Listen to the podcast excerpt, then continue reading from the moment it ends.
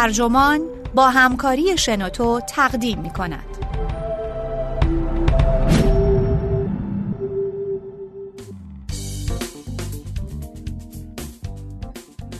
روانشناسان به قدرت می رسند. نوشته تسمین شاو ترجمه علی رضا شفیعی نسب ترجمه شده در سایت ترجمان منبع نیویورک ریویو آف بوکس گوینده اکرم عبدی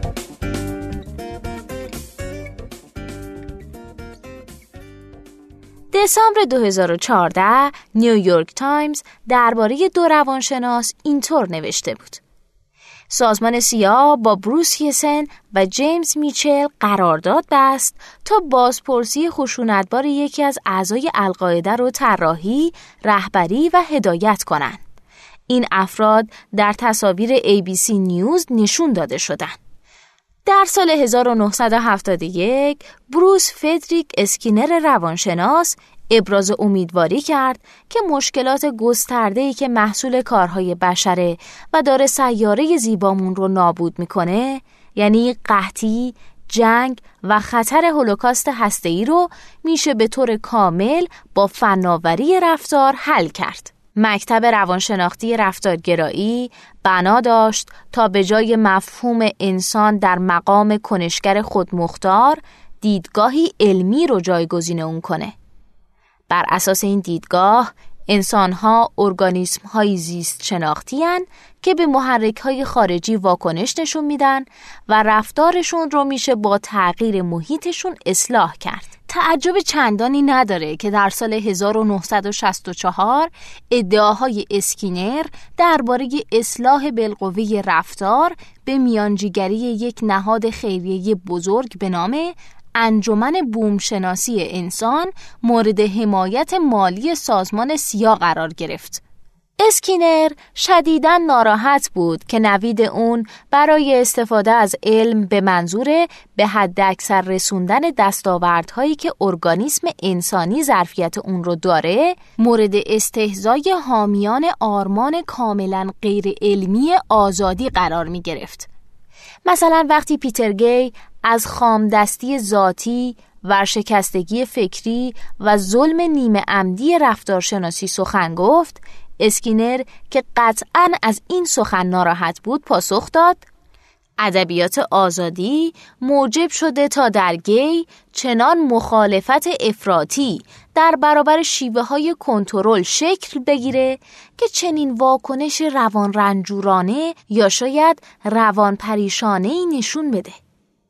اسکینر نمی‌تونست دفاع اخلاقی قویتری از طرح مهندسی اجتماعی خودش مطرح کنه. اسکینر با وجود دیدگاه پرتب و تابی که درباره انسان داشت نمی‌تونست ادعا کنه که کارشناس اخلاق هم هست. خیلی وقت نیست که ادعای روانشناسان درباره تخصص در اخلاق جدی گرفته میشه.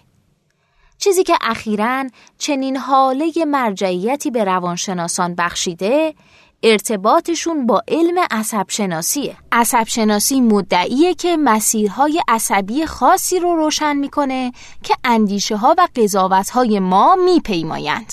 ادعا می‌کنند علم عصب شناسی آشکار کرده که مغز ما با سیستمی دوگانه برای تصمیم گیری اخلاقی عمل می‌کنه. در سال 2001 جاشوا گرین دانشجوی کارشناسی فلسفه با جاناتان کوهن دانشمند عصبشناس همگروه شد تا fMRI ها یا تصویرسازی تشدید مغناطیسی کارکردی مغز افراد رو موقع واکنش به دوراهی های اخلاقی فرضی تحلیل کنه. اونها از مشاهده فعالیت های عصبی در قسمت های مختلف نتیجه گرفتن که قضاوت اخلاقی شامل دو فرایند مجزای روانشناختیه. یکی از این فرایندها که سریع و شهودیه بیشتر در قسمتهایی از مغز اتفاق میافته که مربوط به پردازش احساسیه. یعنی قسمت همچون کورتکس پیشانی میانی و بادامه یا آمیگدال. فرایند دیگه که کندتر و منطقیه بیشتر در قسمت‌های مرتبط با پردازش شناختی اتفاق میافته یعنی قسمت هایی چون کورتکس پیشانی پشتی جانبی و لب آهیانه ای. گرین این نتایج رو بر پایه داستانی اثبات ناپذیر و انکار ناشدنی در روانشناسی تکاملی تفسیر کرد. بنا به گفته گرین، انسانهای اولیه با خطرهای نزدیک یا خطر خشونت فردی مواجه بودند. به همین علت مغزشون سریع تکامل یافته و بر واکنش به چنین خطراتی متمرکز شده. خشونت غیر شخصی که انسانها رو در جوامع پیچیده تر تهدید می‌کنه باعث تحریک اون نوع واکنش احساسی نمیشه و نیازمند فرایندهای شناختی تر و کندتری در رابطه با ملاحظات اخلاقیه که بتونه پیامدهای هر عمل رو بسنجه. گرین از این مسئله نتیجه گرفت که فرایندهای کندتری که در مغز مشاهده می کنیم تکاملی جدیدتر و ارزشمند هستند چون اخلاق دقدقه ارزش های غیر شخصی مثل عدالت رو داره که در مقایسه با اونها آسیب ها و اهداف شخصی مثل وفاداری خانوادگی بی ربط به نظر میاد. گرین این مسئله رو توجیهی بر نظریه فلسفی خاص و پیامدگرا در فلسفه اخلاق دونست. فایده گرایی اما همونطور که سلیم برکر در مقاله برجستش به نام بیمعنی بودن هنجاری علم عصبشناسی خاطر نشان می‌کنه در عصبشناسی ادعا میشه که معلفه های شخصی از نظر اخلاقی بیمعنی هستند. پس برای تایید قضایا یا گرفتن تصمیمات اخلاقی نمیشه بر فرایندهای عصبی و روانشناختی تکیه کرد که چنین عواملی رو در هر فرد بررسی می کند. ادعای فلسفی بحث برانگیز گرین صرفاً فرضیه است و هرگز برومده از یافته های علمی نیست. درک فرایندهای عصبی که در پس عمل استدلال وجود داره نمی‌تونه به ما نشون بده که نتیجه این استدلال موجه یا نه. قضاوت های اخلاقی مد نظر ما و نه دانشمند عصب شناسه که ارزیابی رو انجام میده و به ما میگه که به کدوم فرایندهای ذهنی باید اعتماد کرد و به کدوم یک نباید. خیلی از روانشناسانی که مدل فرایند دوگانه رو پذیرفتند ادعا می‌کنن که به طور کلی نظریه های فلسفی اعتباری نداره. اونها نتیجه گیری های گرین رو در فایده گرایی رد کرده و میگن که خودشون رو به چیزهایی محدود می‌کنند که علم بتونه اونها رو ثابت کنه.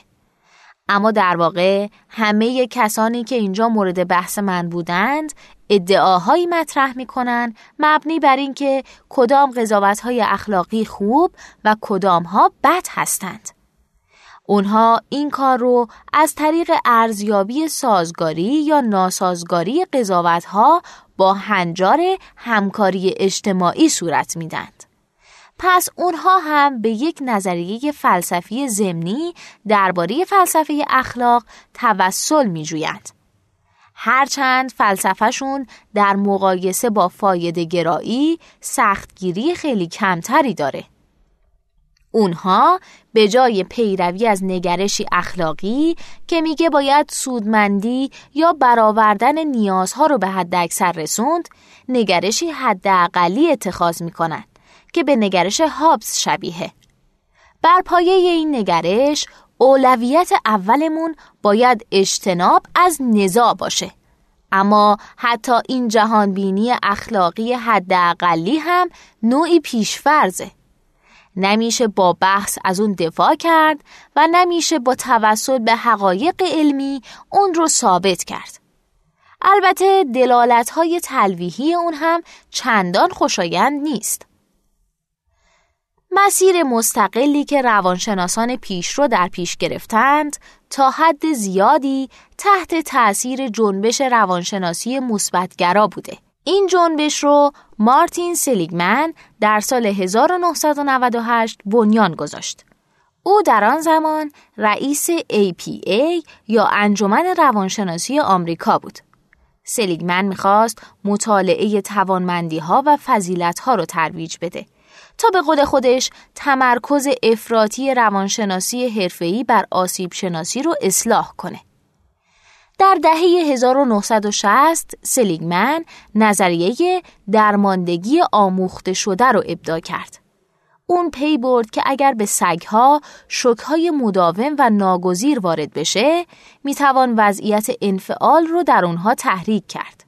این اساس نظریه شد که طبق اون انسانها در مواجهه با وقایع کنترل ناپذیر دچار اختلال در انگیزه، احساس و یادگیری میشن.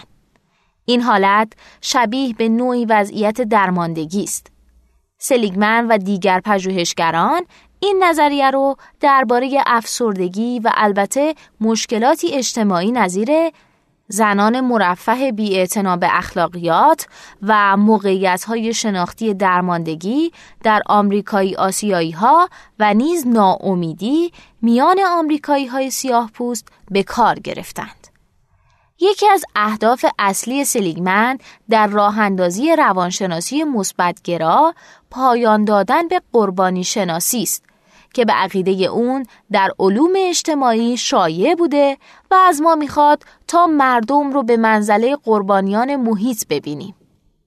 بعد از 11 سپتامبر 2011 به این نتیجه رسید که پرورش توانمندی ها و فضیلت های مثبت وظیفه فوری برای آمریکاست. چون با افزایش انعطاف مردم و نهادهای این کشور باعث تقویت آنها خواهد شد. جاناتان هایت روانشناس اجتماعی برجسته که از بد و جنبش روانشناسی مثبتگرا با اون همراه بوده اخیرا با استفاده از مدل فرایند دوگانه اخلاقیات روش های پیشنهاد کرده که با اونها می‌تونیم زندگی اخلاقی خودمون رو متحول کنیم. هایت نقش منطق در تحریک قضاوت های اخلاقی رو رد می‌کنه و منطق رو وسیله می‌دونه که بعد از عمل شهود سریع و بلادرنگ ما رو توجیه می‌کنه. مغز افراد طوری سیمکشی شده که با شهودهای گوناگونی عمل می‌کنه و به همین دلیل با ایدئولوژی های مختلفی سازگار میشه. بنابراین همکاری با مشکل مواجه میشه. از نظر اون این مشکل رو میشه در دو قطبی نهادینه شده در سیاست آمریکا مشاهده کرد. هایت در کتاب 2012 خود به نام ذهن پارسا چرا سیاست و دین مردم خوب را از یکدیگر جدا می کند شش جفت شهود اخلاقی اصلی رو شناسایی می‌کنه که اساس نظامهای اخلاقی دنیا رو تشکیل میدن. این شهودهای دوگانه اینطورند. مراقبت و آسیب انصاف و تقلب وفاداری و خیانت مرجعیت و مخالفت قداست و تنزل آزادی و ستم. او مدعیه که محافظ کاران آمریکایی تک تک این اساسهای اخلاقی مختلف رو به کار می‌گیرن. اما لیبرال ها به طور نامتناسبی فقط تحت تأثیر مراقبت هستند. هایت به ما میگه که در مقیاس ها، پیمایش ها و مجادله های سیاسی مشخص میشه که لیبرال ها بیشتر از محافظه کاران و به خصوص آزادی خواهان از نشانه های خشونت و رنج آشفته میشن. هرگاه دقدقه های آزادی و ستم اونها رو تحریک می‌کنه این امر همیشه از طرف تو سریخورها، قربانیان و گروه های ناتوانه. این دقدقه تکبودی باعث میشه لیبرال ها نتونن دقدقه های اخلاقی پیچیده تر محافظ کاران رو درک کنن. به همین دلیل هایت پیشنهاد میده که لیبرال ها سعی کنن منابع اخلاقی متنوعتری رو درک کنن که محافظ کاران لحاظ می‌کنن. بدین ترتیب همکاری در این شکاف ایدئولوژیک میسر میشه. او با ارائه این توصیه اخلاقی پیشفرض می‌گیره که هنجار همکاری باید بر ارزش هایی که ما رو از یکدیگر جدا می‌کنن ارجعیت داشته باشه. به هر حال برخی روانشناسان دیگه معتقدن که تحلیل هایت از انگیزه های اخلاقی دیدی بسیار شکاکانه به نقش منطق داره. یکی از پروژه های اولیه و اصلی که مارتین سلیگمن در روانشناسی مثبتگرا سازماندهی کرد، طرحی درباره رهبری مشفقانه در سال 2000 بود. هدف این پروژه مطالعه شخصیت صلحجو و همچنین جنگ طلب انسانها و بررسی تأثیر رهبری در تحقق یکی از این دو گرایش متضاد بود. استیون پینکر روانشناس هاروارد که عضو ارشد هیئت مشورتی مستقل این پروژه بود بر نقش منطق به شکل بازی های مجموع ناصفر یعنی نوعی همکاری که در اون هر دو طرف سود می کنند در رشد انگیزه های همکاری تأکید کرد. این تأکید نقشی بسیار مهم در کتاب 2011 اون به نام فرشتگان نیکو در سرشت ما چرا خشونت زوال یافته است ایفا کرد. پینکر در کتاب بسیار تاثیرگذار خودش استدلال می‌کنه که ارزیابی های منطقی و حساب شده ما باید بر شهودهای قدرتمند و احساسی ارجحیت داشته باشه. اما منظور اون از منطق به طور خاص تبادل پذیری دیدگاه ها و موقعیتی که دنیا برای بازی های مجموع مثبت فراهم می‌کنه نه نوعی نظریه فلسفی پرتمطرا پینکر قبول داره که همدلی در ترویج نودوستی نقش داشته و اصلاحات انسان دوستانه تا حدی تحت تأثیر حساسیت بیشتر به تجربه موجودات زنده و میل حقیقی به رهاندن اونها از رنج بوده. اما با وجود این هدف نهایی ما باید سیاست ها و هنجارهایی باشند که به طبیعت ثانوی تبدیل بشه و همدلی رو بیمورد کنه. دیدگاهی مشابه درباره نقش ضروری و مهم منطق رو در کتابی جدید تحت عنوان نوزادان بیطرف سرچشمه نیک و شر نوشته پل بروم استاد روانشناسی و علم شناخت در دانشگاه ییل میابیم. بلوم در کنار هایت مدرس دوره لیسانس سلیگمن در روانشناسی مثبتگرای کاربردی در دانشگاه پنسیلوانیا است. بلوم درباره رشد کودکان مطالعه می‌کنه و از طریق گزارش آزمایش های مختلف خودش روی نوزادان به ما میگه زیست شناسی ما رو به برخی توانایی های ابتدایی مجهز کرده که برای توسعه اخلاقیات مثلا همدلی و انصاف ضروریه اما تأکید می‌کنه که وراست زیست شناختی و ما قبل اجتماعی ما محدود بوده و فقط خصیصه هایی برای سازگار شدن رو در بر می‌گیره. این خصیصه ها ما رو تحریک می کنند تا از خیشابندان خودمون مراقبت کنیم. واکنش های اخلاقی احساسی ما گرچه نقشی در زندگی اخلاقی ما دارند اما اصولا نابالغند. منطق ما رو قادر می‌کنه تا از اونها فراتر بریم. چنین ایدهی در ابتدا مجاب کننده به نظر می‌رسه. تعمل اخلاقی منطقی غالبا بهتر از واکنش های فوری و احساسیه و باید هم اینطور باشه. اما دیدگاه بلوم درباره منطق مثل دیدگاه هایت و پینکر به طور عجیبی محدوده. از نظر اون منطق همون بیطرفیه. به معنای توسعه سیستم های پاداش و تنبیهی که به طور بیطرفانهی در جامعه اعمال میشه. اینجا هم هنجار همکاری به عنوان اصلی بنیادین پیش فرض گرفته شده که به وسیله اون می‌تونیم تصمیم بگیریم که به کدام شهودهای اخلاقی خودمون توجه کنیم. اگر بحث درباره اصول اخلاقی سفت و سختی باشه که منطقا باید به اونها ملزم باشیم مثلا اصول اخلاقی مد نظر پیتر سینگر در رابطه با وظیفه ما در برابر غریبه ها بلوم چنین اصولی رو غیر واقع گرایانه می‌دونه چرا که هیچ نظریه تکاملی قابل قبولی نمی‌تونه چنین الزاماتی رو برای انسان تعیین کنه. اما ما همچون ادعاهای جاشوا گرین اینجا هم فکت هایی درباره ماهیت زیست شناختی ما که در روانشناسی تکاملی توضیح داده میشه نمی‌تونه به تنهایی اساس هنجارهای اخلاقی رو بسازه. بلوم در مقایسه با هایت در حوزه اخلاق متفکری ریزبینتره و تجویزات اون کمتر جنبه تعلیمی داره. اما او هم مثل هایت ظاهرا فرض می‌گیره که حوزه روانشناسی مرجعیت خاصی داره تا ما رو راهنمایی اخلاقی کنه و به سوی همکاری اجتماعی برونه. و اینکه این راهنمایی مافوق تعاملات منطقی و اخلاقی معموله.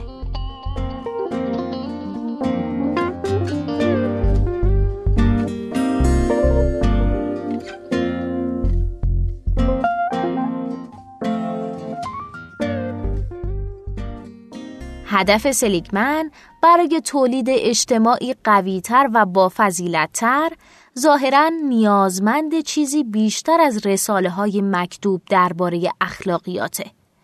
او و همکارانش نیز رهبری اخلاقی رو ضروری می‌دونن. این همون وجه تخصص اخلاقه که ویلیام دیمون استاد تعلیم و تربیت در دانشگاه استنفورد و آن کولبی استاد مشاوره در دانشگاه استنفورد در کتاب قدرت آرمانها داستان واقعی انتخاب اخلاقی به بررسی آن می‌پردازند. دیمون و کلبی برای استدلالهای خودشون از داستانهای رهبرانی اخلاقی مثل النور روزولت و نیلسون ماندلا استفاده می‌کنن. اونها به تحلیل ویژگی های روانشناختی می نشینن که این آدم ها رو قادر کرد تا هم از ساختار زیست شناختی و هم از زمینه اخلاقی خودشون فراتر برن. گرچه دیمون و کلبی نقشی برای علم عصب شناسی نیز در روانشناسی اخلاق قائل میشن ادعا می‌کنن که بخش اعظمی از پژوهش‌های کنونی ناقصه چون الگوهای فکری متخصصان سطح بالا یا نابغه های خلاق ممکنه ویژگی های منحصر به فردی داشته باشه و هنوز ویژگی ها بررسی نشدن. اونها از اعتقاد سلیگمن درباره فضائل و مفهوم زندگی معنادار و نه فقط شاد استفاده می‌کنن و اون رو به زیربنایی برای انعطاف پذیری در مواجهه با چالش های اخلاقی تبدیل می‌کنن. هدفشون از این کار اینه که به ما نشون بدن چطور با بکارگیری تخصص و رهبری اخلاقی میشه به کشمکش های اخلاقی طولانی پایان داد. پشت جلد این کتاب نقل قولی از سلیگمن هست که میگه روانشناسی در حال حاضر اخلاقیات سطحی و اخلاقیات عمیق رو از هم سوا می‌کنه. اخلاقیات سطحی رو میشه در شهودهای اخلاقی سریع و بدون تفکری پیدا کرد که داریم. اما اخلاقیات عمیق تصمیمات فکر شده ای هستند که می‌گیریم. این تصمیمات با صداقت، ایمان، فروتنی و آرمان همراه هستند. کتاب قدرت آرمان ها نوشته دیمون و کلبی کتابیه که برای اخلاقیات عمیق باید به سراغ اون رفت. بنا به این دیدگاه روانشناسان می‌تونن با استفاده از تخصص خودشون بین غریزه های احساسی ما در مسائل اخلاقی و بینش های اخلاقی والاتر ما تمایز قائل بشن. اما همونطور که دیدیم اشتباهه که بگیم تخصص در روانشناسی که علمی طبیعی توصیفیه می‌تونه به کسی این صلاحیت رو بده تا تعیین کنه چه چیزی از نظر اخلاقی درست یا غلطه. همواره این فرض در بینه که اصول مبنایی و تجویزی اخلاق مقدم بر هر پژوهش روانشناختی هستند. علا رقم رتوریکی که دیمون و کلبی در رابطه با جستجو برای حقایق اخلاقی والاتر به کار بستند، اصل اخلاقی اولیه‌ای که همواره در این نوع ادبیات روانشناسانه استفاده میشه، اصلی حابزیه که بر حل اختلافات یا ترویج همکاری مبتنیه. جاشوا گرین در کتاب خودش به نام قبایل اخلاقی هشدار میده که حتی کسانی که به دنبال توافق عملی هستند نیازمند فلسفه اخلاقی روشن و منسجمند. یعنی نوعی قطب نمای اخلاقی ثانوی که وقتی نمیشه به احساسات درونی اعتماد کرد ما رو راهنمایی کنه. پس علاوه بر مطرح کردن این سوال که آیا پژوهش روانشناختی می‌تونه هنجارهای اخلاقی رو توجیه کنه یا نه باید این رو هم بپرسیم که آیا هنجار حداقلی همکاری که روانشناسان از اون استفاده می‌کنن می‌تونه به تنهایی قطب نمای اخلاقی مطمئنی در اختیارشون بذاره؟ تحولات اخیر در حرفه روانشناسی در این زمینه معیوس کننده است. در جولای 2015 گروهی از پژوهشگران به رهبری دیوید هافمن از وکلای شرکت حقوقی سیدلی آستین گزارشی درباره تبانی مسئولان انجمن روانشناسی آمریکا با وزارت دفاع و سازمان سیا در حمایت از شکنجه منتشر کرد. این گزارش که دستور اون رو انجمن روانشناسی آمریکا در نوامبر 2014 داده بود، شواهدی گسترده رو درباره این تبانی با جزئیات مطرح می‌کنه. انجمن روانشناسی آمریکا منشور اخلاقی خودش رو اصلاح کرده تا راه تبانی در شکنجه و مشارکت در اون رو سختتر کنه. مسئولان انجمن روانشناسی برای این کار مجموعه ای از محدودیت های اخلاقی خیلی کلی رو برای شرکت روانشناسان در بازپرسی مقرر کردند. انگیزه رهبران انجمن روانشناسی از این کار ظاهرا سودهای کلان مالی بوده که کمک هزینه های وزارت دفاع فراهم می کرده. این واقعه شکنندگی اخلاقیات رو به خوبی نشون میده. نویسندگان گزارش در نتیجه گیری خودشون می نویسن از روانشناسانی که برای امرار معاش بیماران رو درمان می‌کردن شنیدیم که وقتی درباره دخالت روانشناسانی میاندیشن که عمدن از تکنیک های خشونت بازپرسی استفاده می‌کنن واقعا از نظر جسمانی احساس ضعف می‌کنن این دیدگاه روانشناسیه که از آموزش و مهارت خودشون برای معاینه روان آسیب دیده و شکننده بیمارانشان و برای درک و همدلی با شدت درد روانی اونها استفاده می‌کنن تا شاید بتونن اونها رو درمان کنن. تفکر درباره عضوی از حرفشون که از همان آموزش و مهارت برای اعمال آسیب روانی یا جسمی عمدی به فردی بازداشت شده استفاده می‌کنه حال اونها رو به هم می‌زنه البته میشه احساسشون رو درک کرد به سادگی میشه روانشناسانی رو تصور کرد که ادعا می‌کنن متخصص اخلاقن و چنین واکنشی رو نوعی عکس عمل شهودی اعتماد ناپذیر می‌دونن.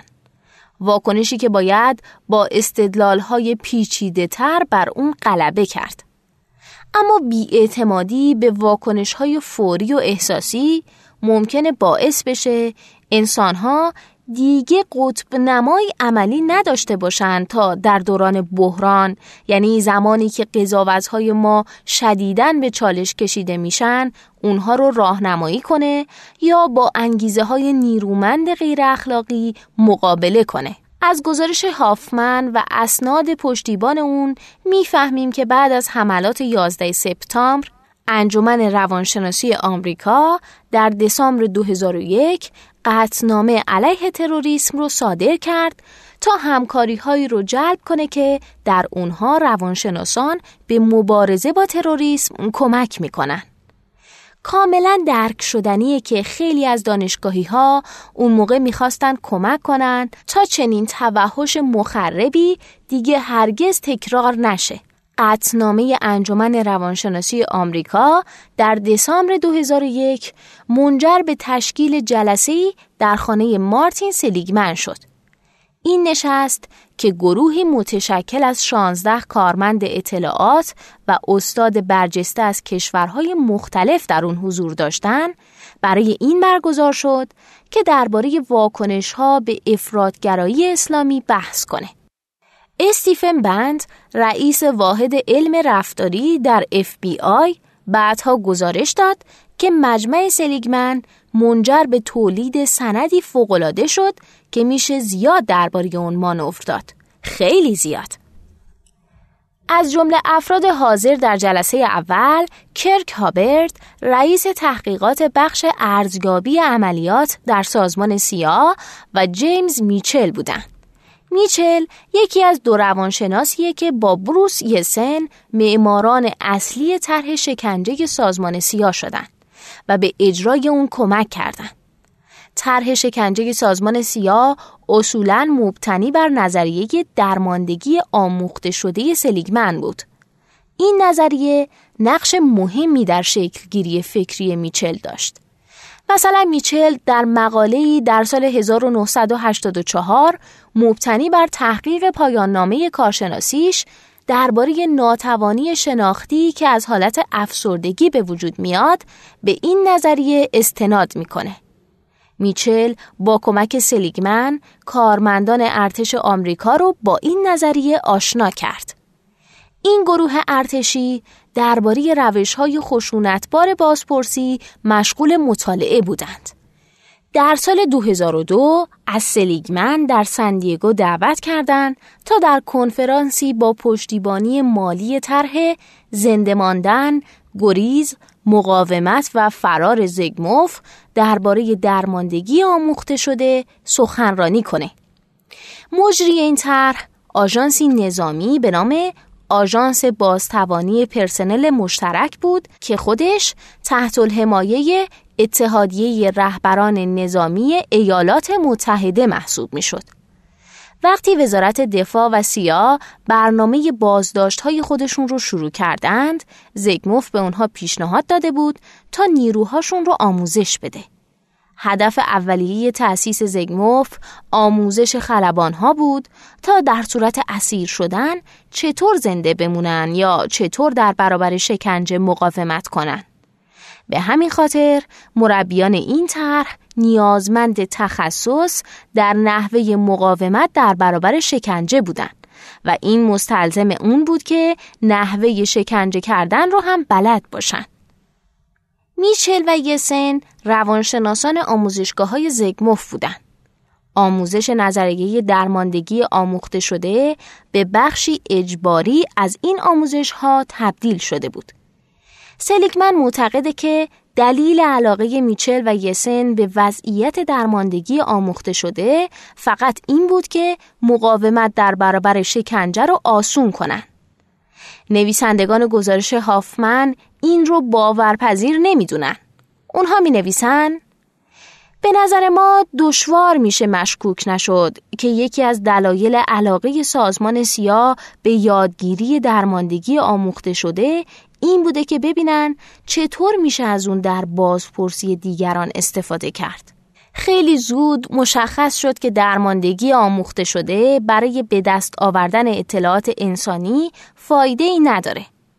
علی سوفان بازپرس FBI به وضوح این شکست رو در کتاب خودش به نام پرچمهای سیاه، داستان محرمانه 11 سپتامبر و جنگ علیه القاعده توصیف می‌کنه. این کتاب شرح شکنجه وحشیانه یکی از زندانیانه که قبلا همکاری می‌کرده. او به طور نادرست شناسایی شده بود و بعد از شروع شکنجه ها هیچ اطلاعات مفیدی نداد. در گزارش کمیته منتخب اطلاعات سنا درباره طرح بازپرسی و بازداشت آژانس مرکزی اطلاعات اومده که تکنیک های زیادی از جمله محرومیت از خواب، نگهداری در اتاق منجمد و 83 بار غرق مصنوعی روی این زندانی به نام ابو زبیده امتحان شد تا جایی که به هیستری و استفراغ مبتلا شد و در آخر کاملا بیواکنش شد طوری که حبابهایی از دهان بازش بیرون می اومد. گزارش کمیته سنا به روشنی توضیح میده که این تکنیک های پیشرفته بازپرسی هیچ اطلاعاتی رو که نمی‌شد از راه های دیگه به دست آورد فراهم نکرده و حتی در بسیاری از موارد اطلاعات غلطی درباره مسائل امنیتی خیلی مهم ایجاد کرده. گزارش سنا همچنین به اطلاع ما میرسونه که سازمان سیا بازنمایی نادرستی از این طرح رو به قانون گذاران و وزارت دادگستری ارائه داد مبنی بر اینکه این طرح حجم عظیمی از اطلاعات حیاتی به دست میده. سیا گفت دو زندانی که میچل اونها رو شکنجه کرد یعنی ابو زبیده و خالد شیخ محمد به زبان آوردن که اکثر مردم آمریکا ضعیفن انعطاف ندارن و نمی‌تونن از دستیابی تروریست ها به اهدافشون جلوگیری کنن اما گزارش سنا به ما میگه هیچ سند عملیاتی و بازپرسی از طرف سیا وجود نداره که نشون بده خالد شیخ محمد یا ابو زبیده این حرفا رو زدن. یسن و میچل با وجود ناتوانی آشکار تکنیک های پیشرفته بازپرسی به اعمال اونها ادامه دادند و سرانجام 81 میلیون دلار برای این کار پول گرفتن. وقتی که در اواخر 2004 دخالت روانشناسان در بازپرسی های گوانتانامو و عراق در مقاله ای از نیویورک تایمز برملا شد، انجمن روانشناسی آمریکا کارگروهی رو مسئول کرد تا قضیه رو بررسی کنند و منشوری اخلاقی منتشر کنند. یکی از اعضای هیئت به نام دایان هالپرن موقع بحث درباره این گزارش اصرار داشت که تاکید کنه شکنجه مؤثر نبوده. اما کارگروه اصلا مسئله مؤثر بودن رو مطرح نکرد و هیچ حرفی در این رابطه به میون نیاورد. وقتی کمیته منتخب اطلاعات سنا گزارش مفصل خودش رو درباره شکنجه رسمی در دسامبر 2014 منتشر کرد، جاناتان هایت در توییتر خودش لینک مقاله از مت موتیل دانشجوی دکترای سابقش رو به اشتراک گذاشت که ادعا می کرد این گزارش نظر هیچ کس رو در رابطه با اخلاقی بودن یا تأثیر شکنجه تغییر نمیده و علت اون هم تعصبی شناختیه که ارزیابی مردم رو از شواهد منحرف می‌کنه.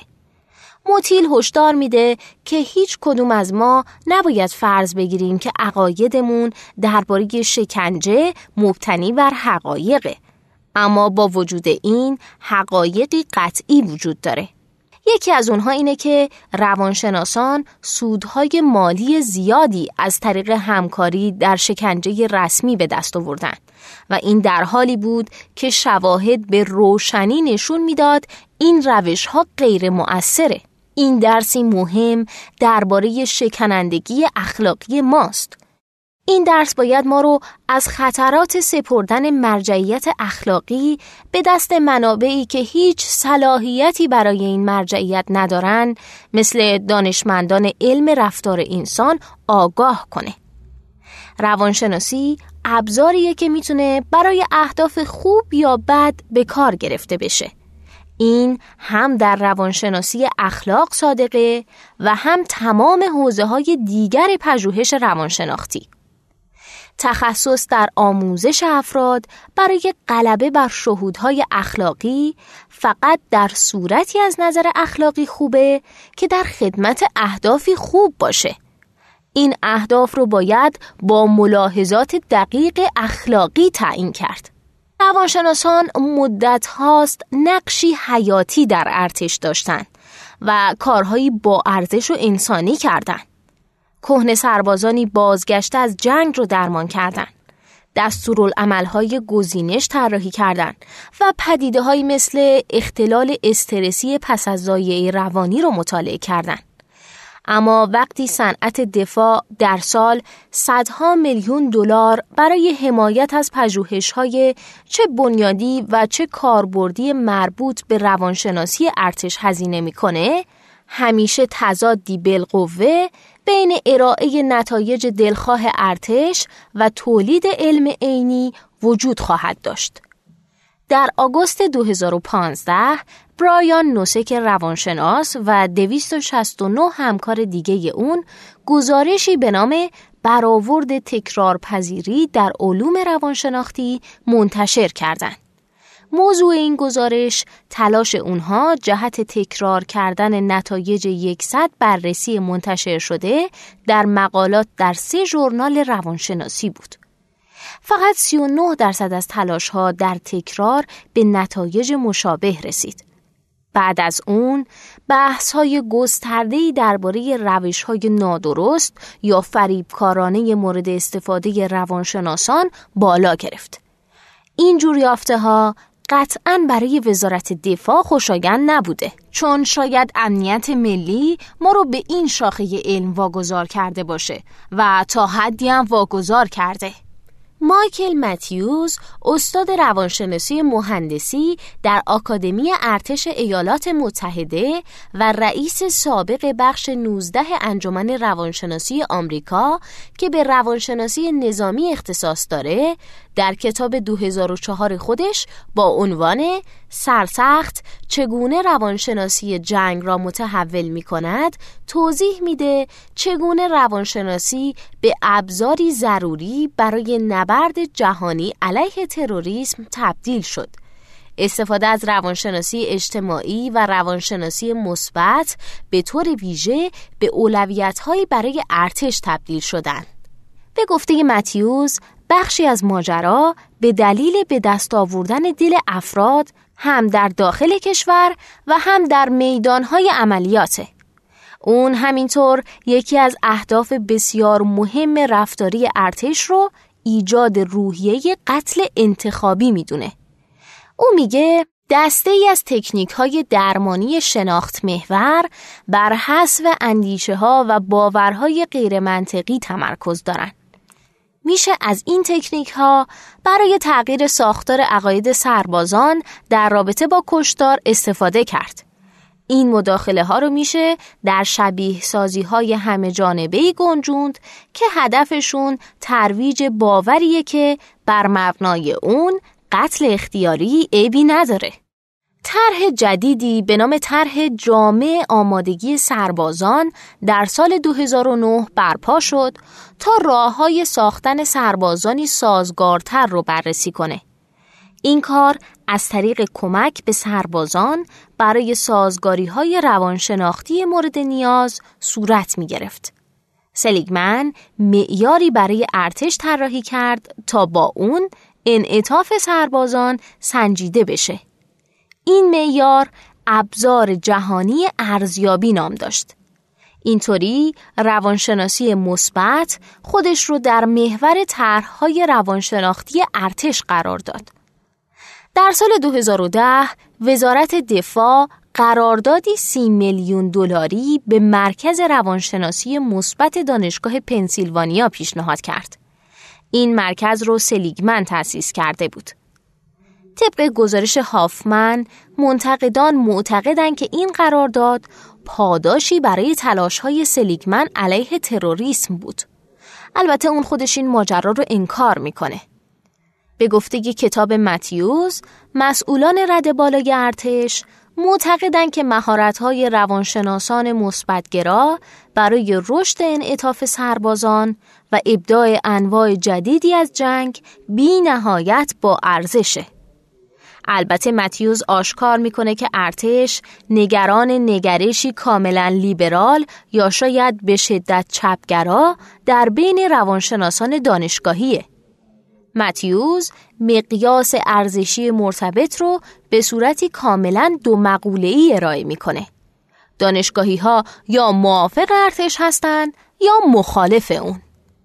این مقیاس ادعا می‌کنه که برخی ممکنه کمک به ارتش رو برابر با همکاری در آدمکشی بدونن. متیوز به ما میگه که وقتی در کنوانسیون انجمن روانشناسی آمریکا در سال 2007 شرکت کرد، فهمید هر روانشناسی که به منزله ضد ارتش شناخته میشه، مورد خشم قرار نمی گرفت. بعدش مثال سلیگمن رو می‌زنه که متهم به کمک به ارتش در ابداع تکنیک های شکنجه از طریق مهندسی معکوس مفهوم درماندگی آموخته شده بود. این کتاب قبل از انتشار عمومی گزارش سلیگمن نوشته شده بود. متیوز این اتهامات رو حملات شخصی می‌دونه که ریشه در احساسات ضد ارتشی داره. البته متیوز امیدواره که ابزارهای روانشناسی مثبتگرا همچون رفتار درمانی شناختی و آموزش انعطاف رو بشه به کار گرفت تا فرهنگ عمومی از جمله فرهنگ دانشگاهی به طور کلیتر تغییر کنه. جاناتان هایت به کرات قیاب محافظ کاران رو در حرفه روانشناسی اجتماعی نقد کرده. اون اخیرا در مقاله در مجله آتلانتیک به نام نوازش ذهن آمریکایی که به طور مشترک با گرگ لوکیانوف نوشته شده پیشنهاد می‌کنه که دانشجویان از درمانهای برگرفته از رفتار درمانی شناختی استفاده کنن تا انعطاف شخصی خودشون رو افزایش بدن. اونها معتقدند که چنین انعطافی برای مبارزه با فرهنگ قربانی شدگی ضروریه. از نظر اونها این فرهنگ اساس تظاهرات دانشگاهی علیه نجات پرستی و تبعیض جنسیتی است. هایت در مصاحبه این موضوع رو تشریح می‌کنه. اون میگه به نظر من هرچی جلوتر میریم تنوع نژادی و جنسیتی با وجود اهمیتی که دارن باید به اولویت های پایین تری تبدیل بشن. با گذشت هر سال تنوع سیاسی مهمتر و مهمتر میشه. اولویت های اون ظاهرا انتباقی فراوان با اولویت های وزارت دفاع داره و نظر اون درباره روانشناسی اخلاق هم از اونها حمایت می‌کنه. اما باید از خطرات پذیرش توصیه های اون به عنوان یک متخصص مستقل اخلاق برحذر باشیم. نباید فکر کنیم اون صلاحیت راهنمایی اخلاقی مناسب رو داره رشته روانشناسی نمی‌تونه روانشناسان رو برای چنین کاری مجهز کنه. پول بلوم در مقاله خودش در مجله آتلانتیک به نام جنبه تاریک همدلی به ما هشدار میده که همدلی با افرادی که قربانی به شمار میان ممکنه با گرایش های خشن و تنمیهی در قبال مسئولان مرتبط باشه. در مقابل ما باید دقت کنیم که مبادا از ادعاهای روانشناختی اون نسخه ای صادر کنیم که چه چیزهایی ارزشمنده و چه چیزهایی بی ارزش. همچنین نباید نتیجه بگیریم که به نازم اخلاقی برای فرهنگی نیاز داریم که از زیادی احساسات همدلانه آسیب دیده. هیچ روانشناسی تا کنون روشی ابدا نکرده که بتونه جایگزینی باشه برای تفکر اخلاقی و متعملانه استفاده از اصول و شهود خودمون سنجیدن اونها در مقابل یکدیگر و انجام بهترین قضاوت ممکن. این زحمتیه که لازمه هممون تقبل کنیم. نمی‌تونیم اون رو به مرجعی بالاتر بسپریم یا کتاب های راهنما رو جایگزینش کنیم. رنجی که بشر به وجود آورده نه فقط تکنیک های رفتاری جدید بلکه درک اخلاقی نابتری رو میطلبه. ما قطعا نمی‌تونیم این درک رو در کتب جدیدی که ادعا می‌کنن روانشناسی عقلی برتره به دست بیاریم.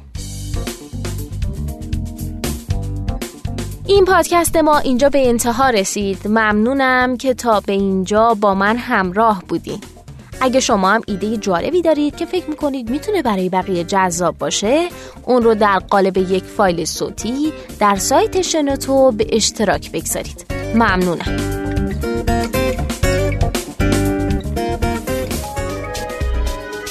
شنوتو سرویس اشتراک گذاری فایل های صوتی www.shenoto.com